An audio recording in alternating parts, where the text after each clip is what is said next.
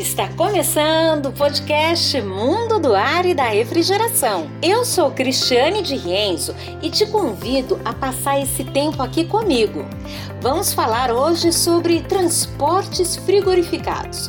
Como é que eles começaram, como é que eles surgiram no setor de HVACR. Está interessado? Então não saia daí, me faça companhia. É agora no podcast Mundo do Ar e da Refrigeração.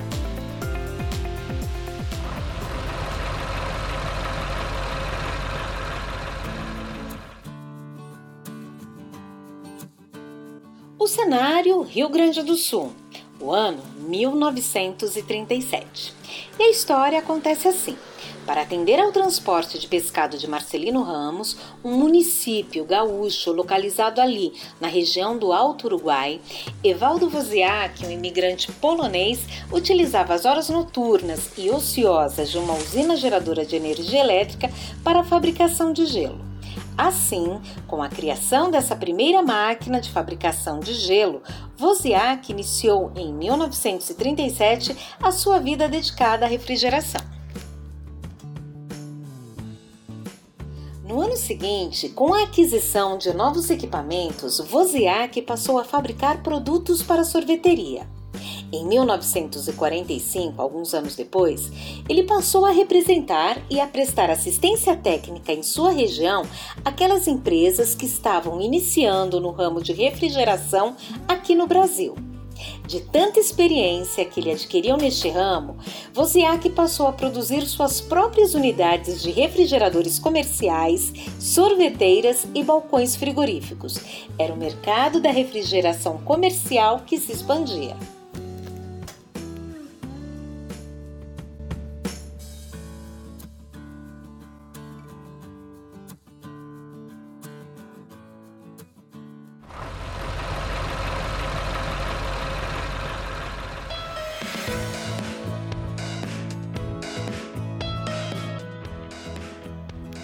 Devido às crescentes necessidades do mercado, em 1954, Wosniack fundou a Indústria e Comércio de Refrigeração Cruzeiro do Sul Limitada e, junto com a experiência no setor de refrigeração, sua empresa também evoluía em ascensão.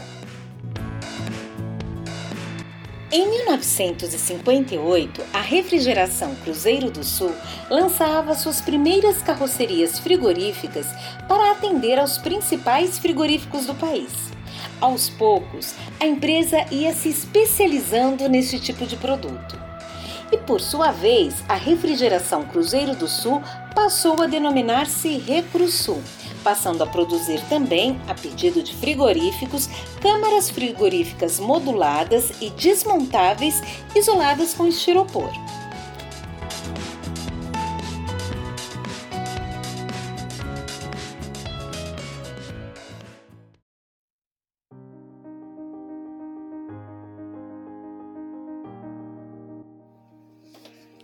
Em 1964, a RecruSul ia de vento em popa e, atendendo à crescente expansão, ela viu a necessidade de abrir um escritório comercial em São Paulo. Mais tarde, aquele escritório comercial se transformaria em uma filial da empresa. Infelizmente, mesmo diante de um crescimento desenfreado, a RecruSul foi obrigada a parar as suas atividades. Ocorre que o Rio Uruguai inundou a sua fábrica, criando um clima de calamidade para a empresa e todos os seus colaboradores. Mas não seria aquele incidente da natureza que iria segurar a sua marcha. Ah, não!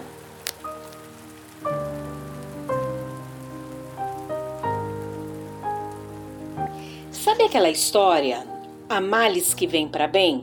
Foi mais ou menos isso que aconteceu, porque 2 anos depois daquele incidente com a inundação do Rio Uruguai, a RecruSul concluiu a compra de um novo local e a empresa se mudou para o quilômetro 16 da BR-116 em Sapucaia do Sul, que é um município que fica a 25 quilômetros de Porto Alegre.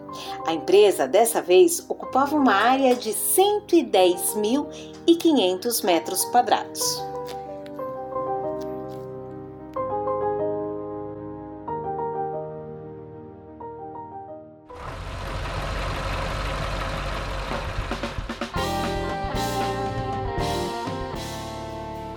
Em suas novas instalações, a RecruSul já tinha condições de produzir semi-reboques, carrocerias, containers, vagões frigoríficos, câmeras e painéis frigoríficos modulados, além de equipamentos de refrigeração e ar-condicionado para ônibus. Aproveitando o embalo, a RecruSul retomou o ritmo.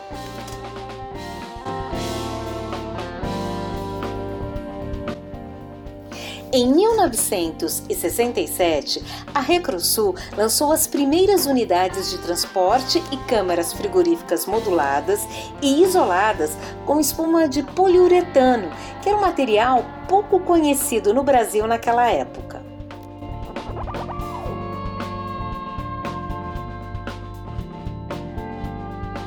Com a crescente demanda de transporte frigorificado, um ano depois, a RecruSul estava produzindo seus primeiros semi-reboques. A sua diversificação se desenvolveu de tal forma que, em 1970, o seu portfólio de produção já havia atingido quase todas as faixas de transporte, distribuição e conservação do frio.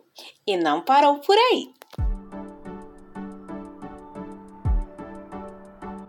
Através de contrato firmado com uma empresa alemã, a RecruSul adquiriu os direitos de fabricação e o know-how para produzir carrocerias em plástico, na realidade fibra de vidro, que representou um novo conceito naquela época.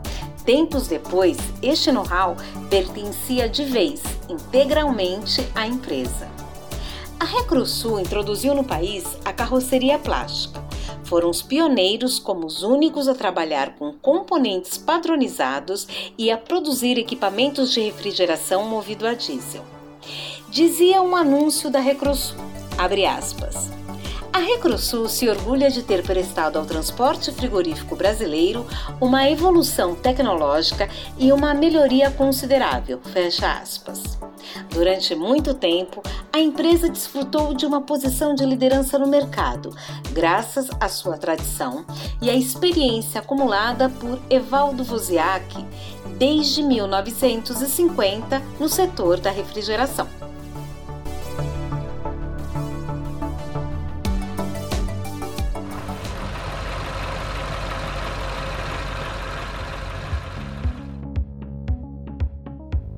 E a empresa não parava de crescer.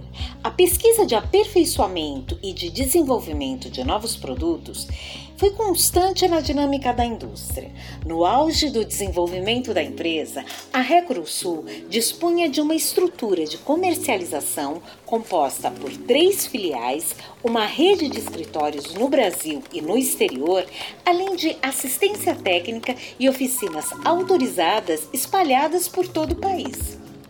7% de sua produção era destinada à exportação, sendo Chile, Paraguai, Uruguai, Costa Rica, Angola, Nigéria, Moçambique, entre outros países, seus maiores compradores.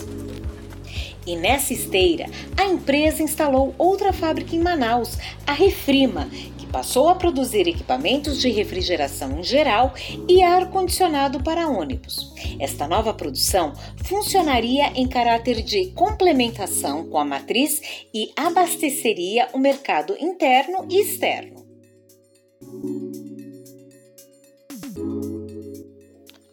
A ideia era passar a maior parte da linha de produção de equipamentos de refrigeração à nova empresa, que utilizaria o know-how acumulado desde 1950, quando Wosniack fabricou a primeira unidade frigorífica.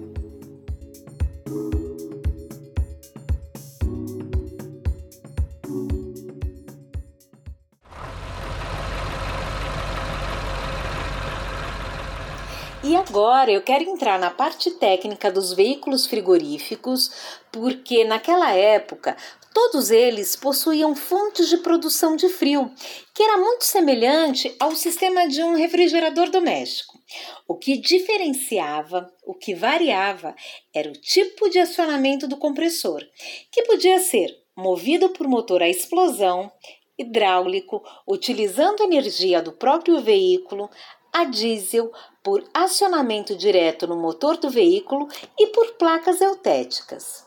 O sistema frigorífico utilizado era um sistema tradicional, com condensador, evaporador e válvula de expansão. A circulação do fluido refrigerante naquele sistema fazia a retirada do calor interior da carroceria, abaixando a sua temperatura. O equipamento refrigerador era composto pela parte externa, onde ficavam o motor, compressor e condensador, cuja finalidade era jogar este calor para o exterior. Isolados na parte interna da carroceria e separados pela parede dela, somente os canos do evaporador atravessavam. Fechados em um compartimento estavam o evaporador e o ventilador. E esse ventilador fazia o ar frio do evaporador circular através de um sistema de dutos localizados no teto da carroceria. Por isso, o emprego do poliuretano foi um grande avanço na fabricação dessas carrocerias, uma coisa inédita no país naquela ocasião, porque proporcionou a diminuição da espessura das paredes internas e, consequentemente, aumentou a área útil da carga. Há que se registrar que a RecruSul foi a primeira empresa a trabalhar com a espuma de poliuretano injetado, naquela que é o melhor isolamento térmico ainda hoje.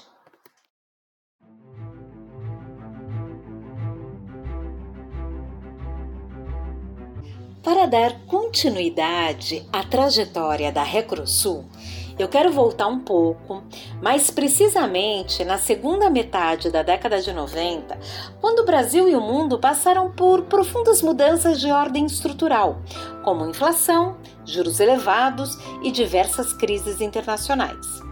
Naquele contexto, a RecruSul, que estava fortemente alicerçada nas vendas de equipamentos de refrigeração, também sofreu o impacto desses reveses.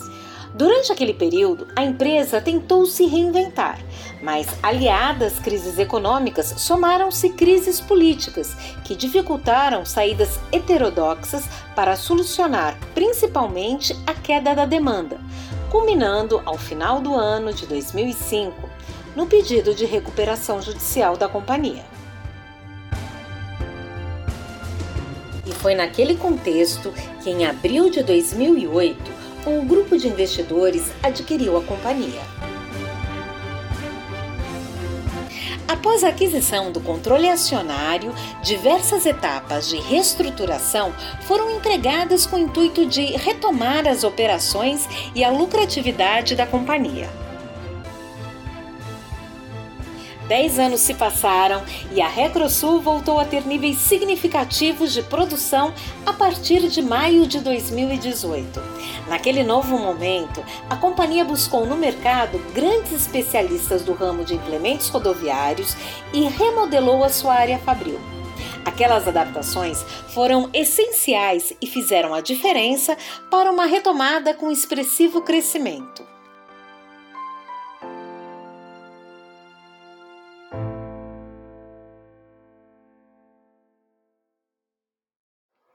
Bem, essa foi a história da RecruSul, com uma trajetória de décadas, uma história muito bonita, que também sofreu percalços, mas que soube dar a volta por cima. E se você quiser acompanhar um pouco mais, inclusive com fotos, não deixa de acompanhar no nosso portal Mundo do Ar e da Refrigeração, na seção História.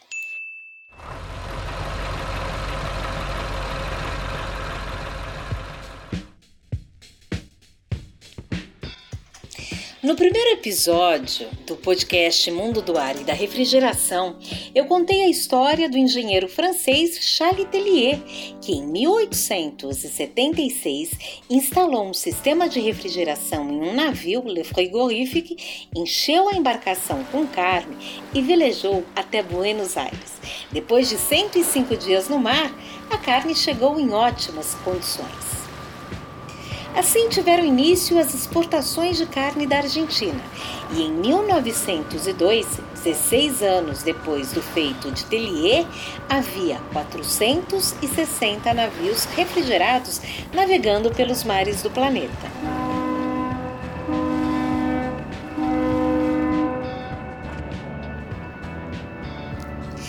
Nesse meio tempo, em Cincinnati, nos Estados Unidos, um jovem órfão e negro começava a sua vida. Ele abandonara a escola aos 12 anos, arranjara um emprego de varredor em uma oficina de carros e, aos poucos, aprendera o ofício de mecânico. Frederick McKinley Jones não sabia, mas um dia se tornaria um prolífico inventor.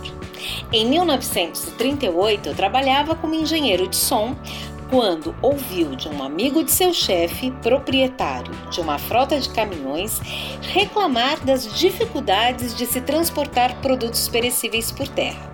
Os refrigeradores utilizados em navios não suportavam a vibração do transporte por terra.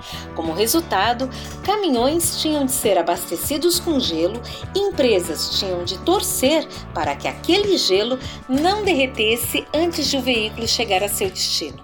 Complicado, né?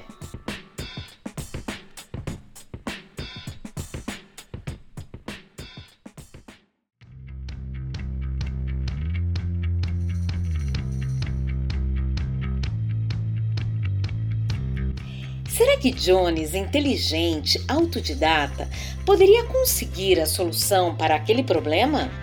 Sim, essa foi a resposta, sim!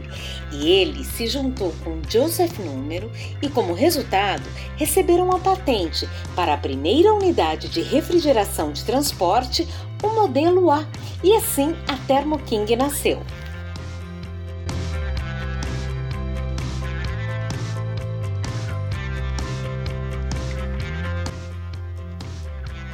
Foi a partir daquele momento que se criou a cadeia global de suprimento, que mantém alimentos e outros produtos perecíveis sob temperaturas controladas.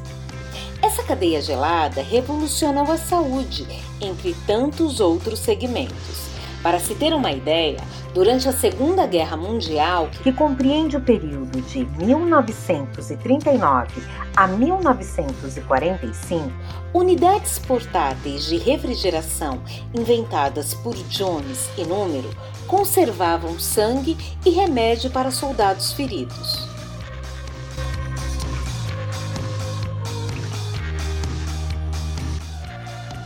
Esta invenção foi um marco que inaugurou a era dos alimentos congelados para os grandes supermercados e restaurantes, tais como os que conhecemos hoje.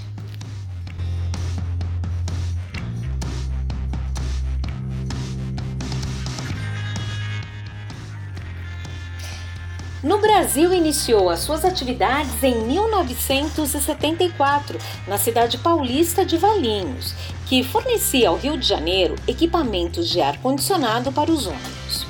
Mais de 10 anos depois, em 1987, a fábrica foi transferida para Campinas, ainda em São Paulo. Devido à sua expansão, conquistava forte presença no mercado em que atua, com fábricas espalhadas pelo mundo. Em 2001, inaugurou uma fábrica em Londrina, Paraná, e com o objetivo de crescer ainda mais na América do Sul, transferiu-se em 2010 para a cidade de Araucária, ainda no Paraná.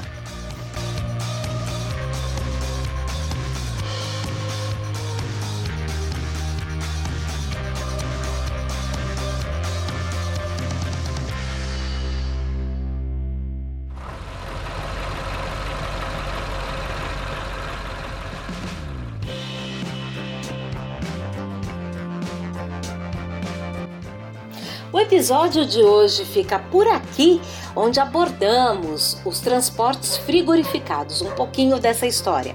Falamos bastante da RecruSul, também um pouco da Thermo King. Vamos voltar a este assunto, temos outras empresas para falar, mas hoje a gente fica por aqui. Agradeço a sua companhia, te convido para acompanhar os próximos episódios do podcast Mundo do Ar e da Refrigeração, e se você quiser saber um pouco mais, não deixe de acessar o nosso portal www.mundodoaridarefrigeracal.com.br. É isso, informação e inovação onde você precisa. Claro, acesse, ouça. Um abraço e até a próxima!